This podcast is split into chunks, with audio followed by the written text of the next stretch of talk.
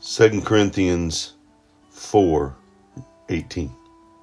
So we fix our eyes not on what is seen, but on what is unseen. For what is seen is temporary, for what is unseen is eternal.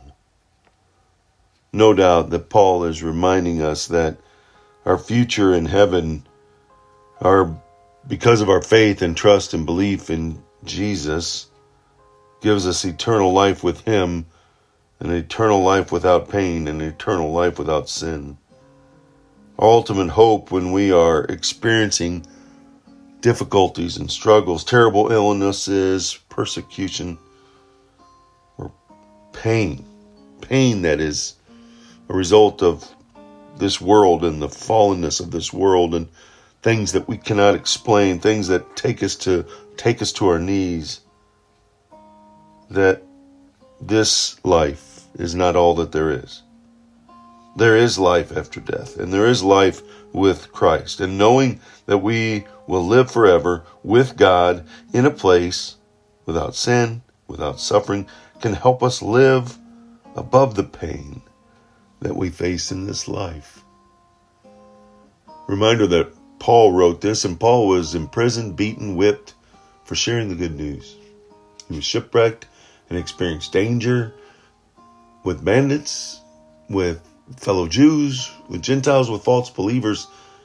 At times he was hungry, he was thirsty, he was cold, he was deprived. Yet Paul determined not to lose heart. He kept his hope in God, his hope in the resurrection of Jesus Christ. He would not allow these difficulties to leave him in despair. With hope in Christ, Paul was able to proclaim that he is more than a conqueror. And so are we. Jesus told us that a life of following him would be hard. It was going to be difficult. There were going to be situations and things that we could not explain even put in a in a understanding that we can't. But he also comforted us with hope.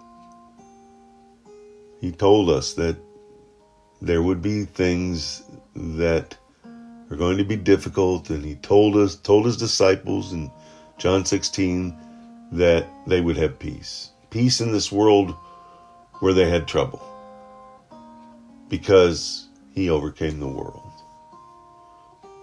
Believers, followers of Christ, don't lose heart because your hope is in Christ and it is greater than any difficulty you will face on this earth.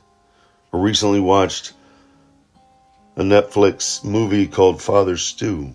It was about a man who rough life, terrible upbringing, and had an experience with God through some stupidity that he'd done, uh, drinking and driving, and and came to understand that God had a purpose for his life, and went into the priesthood and was starting to walk that path with God, and then got afflicted with a rare muscular disease and.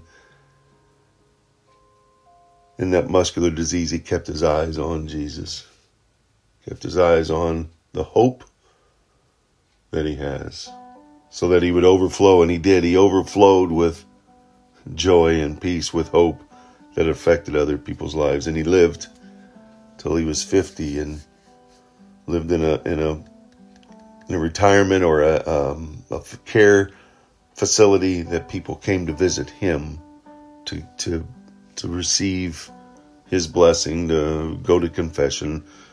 But what it was and what I learned from the movie was that he kept his eyes fixed, fixed on Jesus.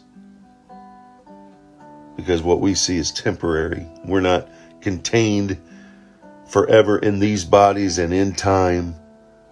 We will be with the eternal, loving, peaceful, joyful, grace extended love of God. And that's what we get to keep our eyes fixed on. Go out, make it a wonderful, God filled day by keeping your eyes fixed on Jesus. He did it. Let's do it.